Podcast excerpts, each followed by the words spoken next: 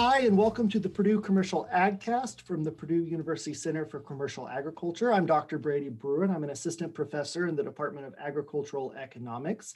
And joining me today are two members of the Purdue's Farm Transition Team, Ed Ferris and Kelly Heckman. On today's podcast, we are going to focus on another farm transition topic, which is choosing a business structure for your farm business. I do want to take a quick moment to highlight this is part of the farm transition series. So if you want to see the other podcast episodes that are part of this series, please see the link in the description of this podcast. So with that, Kelly and Ed, you guys, this is the first time you guys have been on this podcast. So I want to pause and give you a chance to introduce yourself. Kelly, do you want to go first? Thank you, Brady. I'm Kelly Heckman. I'm an extension educator for agriculture and natural resources in Kosciuszko County in northern Indiana. And I've been a part of the Purdue Succession Planning Farm Transition Team since 2012 and got interested and actively involved based on personal experience with my family's farming background. And Ed? Yes, I'm Ed Ferris. I'm an ag and natural resources educator in Huntington County and also county extension director.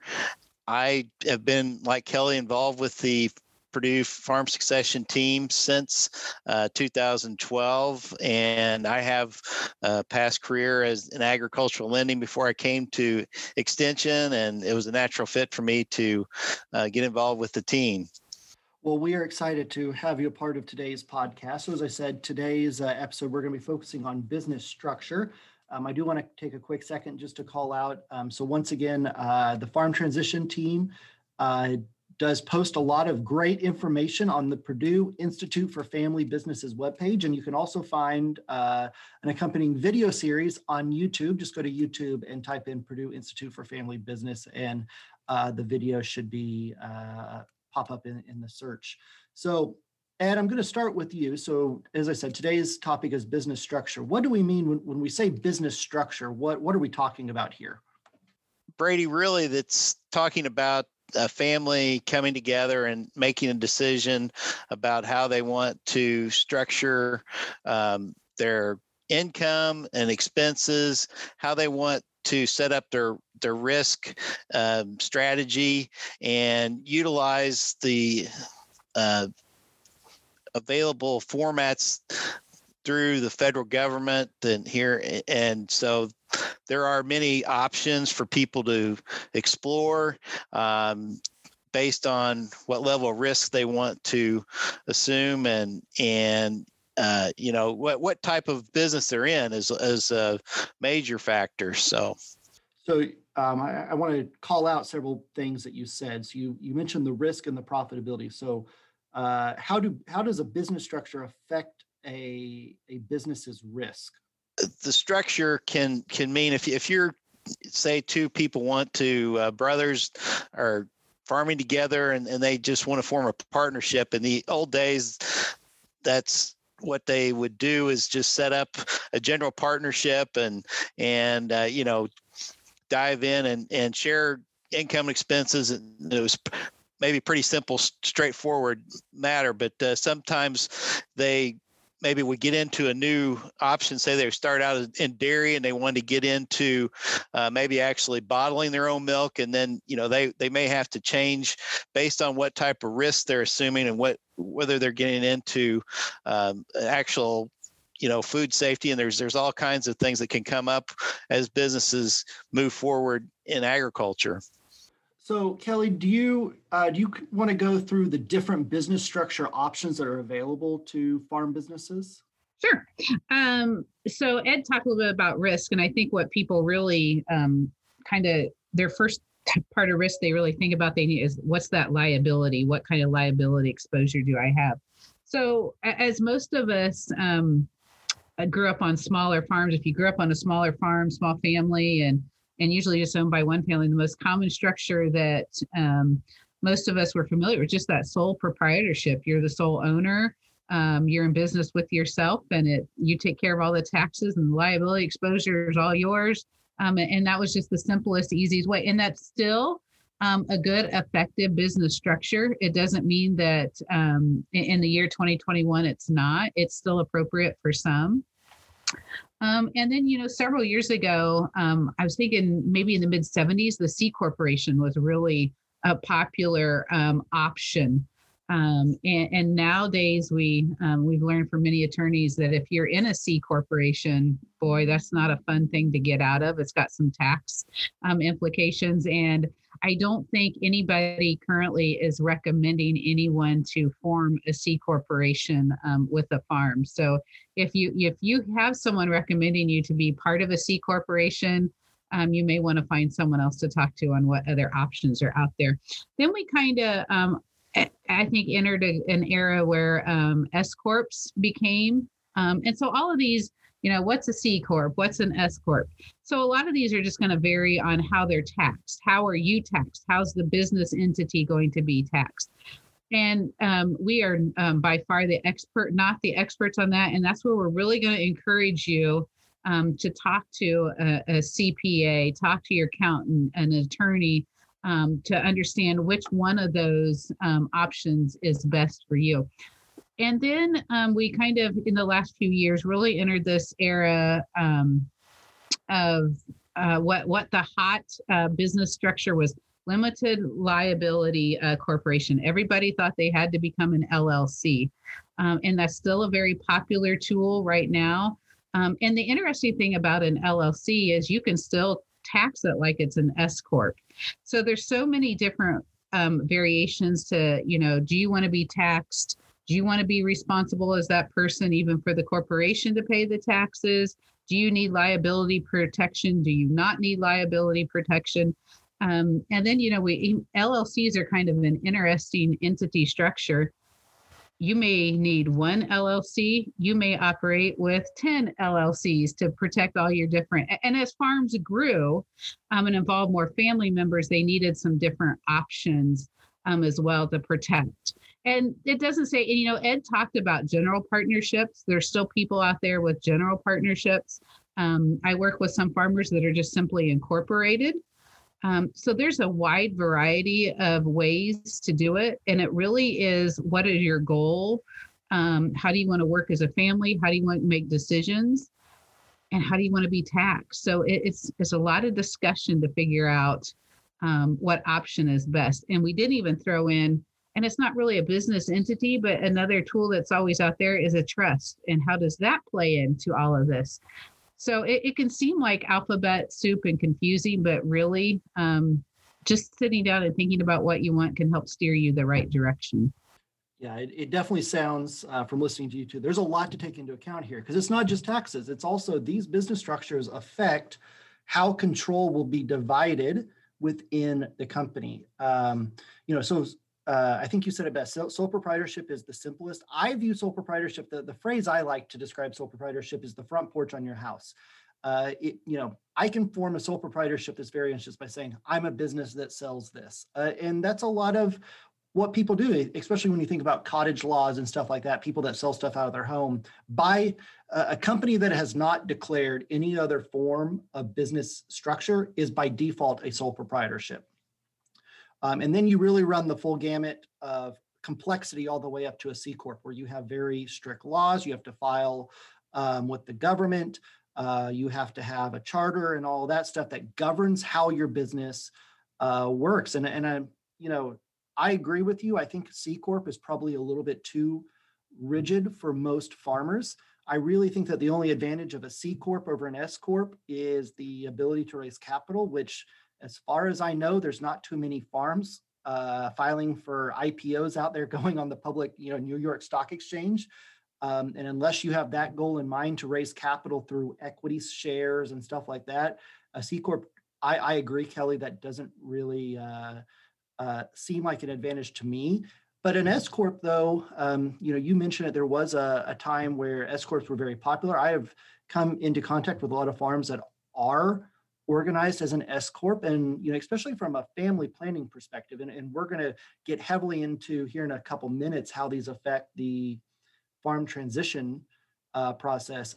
But, you know, from a management standpoint, S Corp it's not quite as rigid as C, but you still have to have a charter. You still have to lay out, this is how many shares you have. Family members get shares and voting power that you delegate. So it really does change how a farm can operate. I've talked to some farms that have S Corps, and what they like about is they can just transfer the stock. You know, that's how they look at it, is that, well, I'll just transfer stock and instead of, you know, going into maybe as much detail as you would with another type of business structure. Yeah, and I agree on the S Corp. I think Ed and I both have worked with some farms, or we've had some that will do machinery in the S Corp, and they'll do something, the land maybe an LLC. Or another one has a farm transportation business that's the S Corp. So you're not limited to just that you have to be, I'm only can be an LLC. No, you can have multiple entities to manage depending on what your business is and what your goals are. And one thing, Brady, that you brought up about the operating agreement with an LLC, you hit on, you know, do they have to set up, you know, the plan? And then what I've seen over the years sometimes is that people get in a rush and they just want to set up, you know, well, I need an LLC, limited liability company. And, you know, they don't maybe go through all the steps to get this operating agreement in place. And if you don't have that in place ahead of time, I think that's what people really need to remember is, you know, it's very important to sit down with your accountant and your attorney ahead of time and make sure that you do understand how this is going to affect everybody that's in the business. And that operating agreement, is that unique to the LLC, or are those operating agreements all the same for every LLC that's created?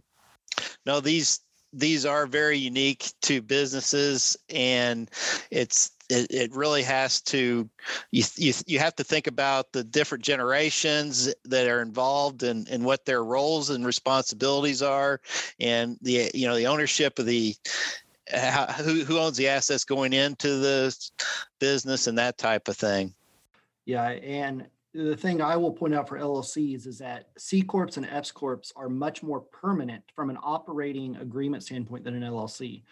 An LLC can be dissolved pretty, you know, if you want to bring another family member in or take a family member out, it can be dissolved fairly easily with, you know, just one member of the party saying, I want to dissolve it, depending on the agreement.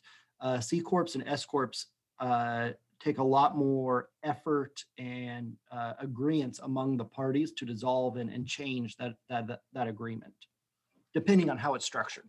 Right. I know in years ago when I was a lender, there was some people that would want to move, you know, real estate out of corporations, and that became very difficult because of the, you know, there are assets that you have to really think about to put into corporations before you make that move. So yeah, the thing to remember is that a C Corp and S Corp in the eyes of the law are seen as a living, breathing human being, right? It's an entity that has power. So if a family member that is owns stock in the S Corp or C Corp, if they pass away or other things, that the corporation lives on.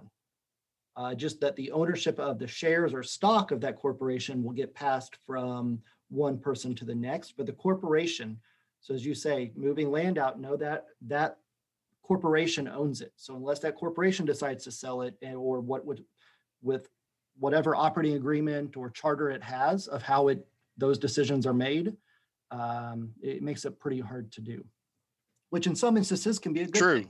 So we've kind of been touching on this, but let me, Ed, I'll ask you this question. Is there a best type of business structure for someone? No, there really isn't. As I mentioned earlier, you know, you have to have these family meetings to really go through the process to understand, you know, what are your goals? What risk do you want each party to, who can assume more risk, you know, if based on, you know, what level they are in the generations, and, you know, is it somebody that's new coming into the business, and how do we plan for the future? And so looking at each of these structures is important as people, you know, think ahead. So it really does sound like this is a very case by case scenario, and we're having that. I know in previous podcasts on the farm transition team, both Renee and Maria, Dr. Marshall have made suggestions of having an advisory council.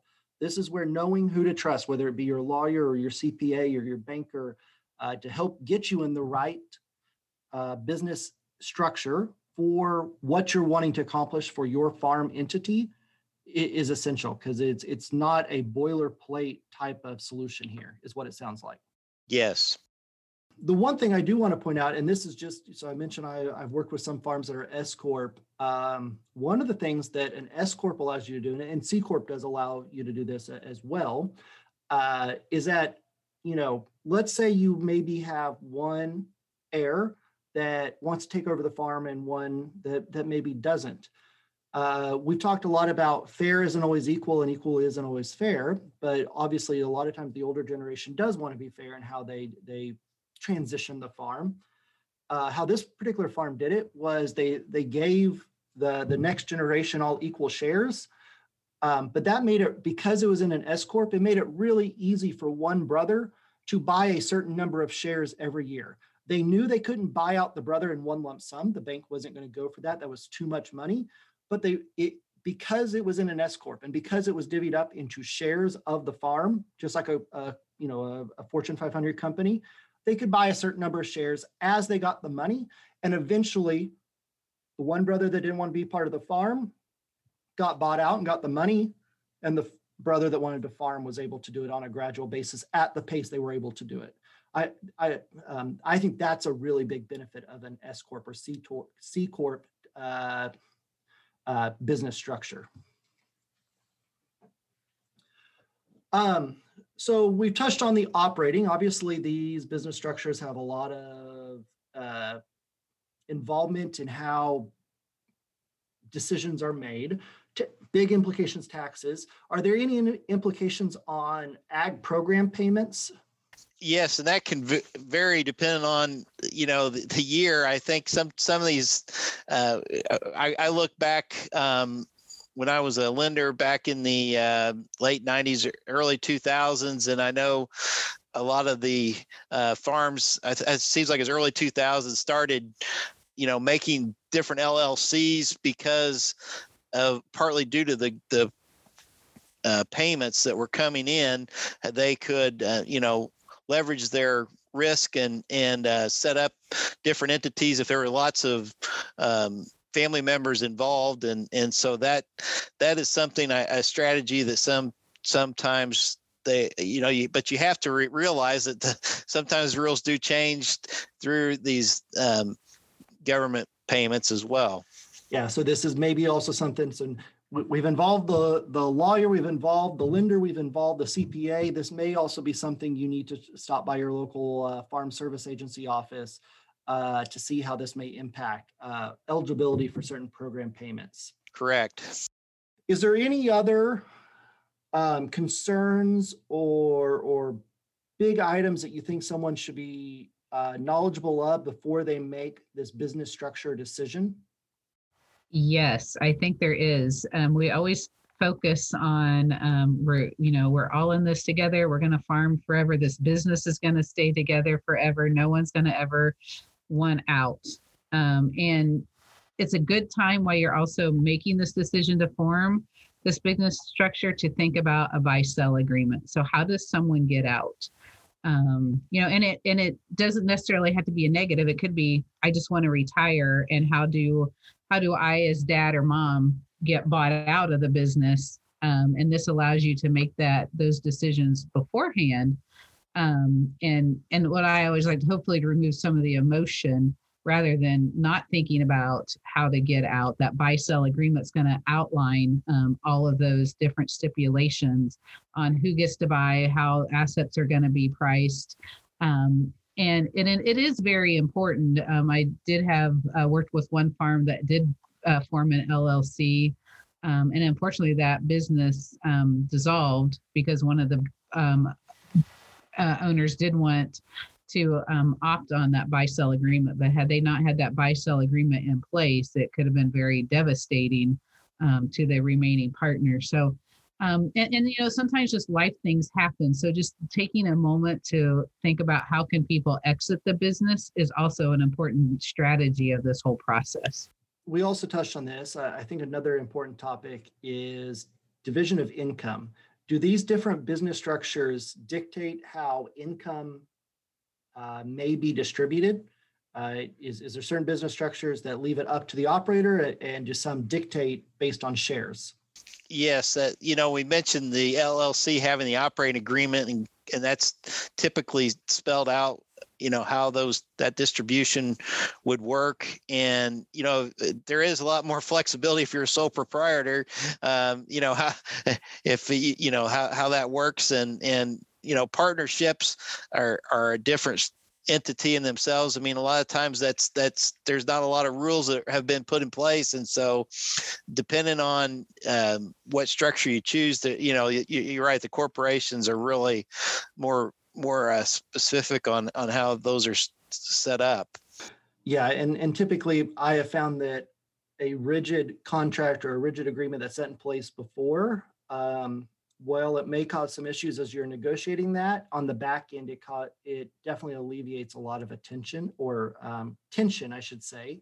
Right. Because people know what to expect. This is how the income is going to be divided, and this is, I know what my share is going to be. Whether regardless of it, if it's in an LLC or a LLP or an LLC, it's known, and everyone it's transparent of what to expect. Yeah, I go back to the old days talking about two brothers forming a partnership, and the rule of thumb was, yeah, you wanted to be the first guy out because, you know, that was always the best solution whenever, especially if things weren't going the best. And, you know, if you were the one that getting out of the business, you made out better than the guy staying in business. So, yeah, and that's definitely what we want to avoid here, is where someone gets a better end of the deal. Right. Unintentionally. Exactly. Keyword there, unintentionally. So I think this has been a great discussion on business structure. You know, I do want to reiterate, this is a complex topic. This is stuff that there are lawyers specialized in business structure law and thinking about how to draw up the contracts around this. And, you know, it's definitely something in a 30-minute podcast episode we can't cover everything there is to cover here. But if there is one thing I want listeners to take away, is this is important to your farm transition planning. It definitely affects how you operate your farm before it's transitioned, because some of these will dictate your management structure and the voting structure and the payout, you know, how you share profits. It's going to be in that charter or your operating agreement.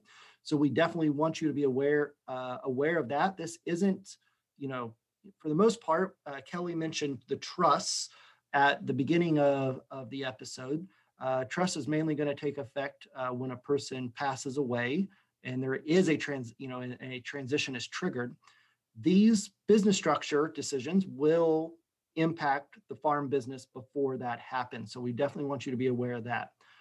Definitely advice, seeking out multiple advice, whether it be your trusted advisor, your lawyer, your CPA, get several different opinions on what business structure is right for your farm business and what you are trying to accomplish with your transition of your farm entity.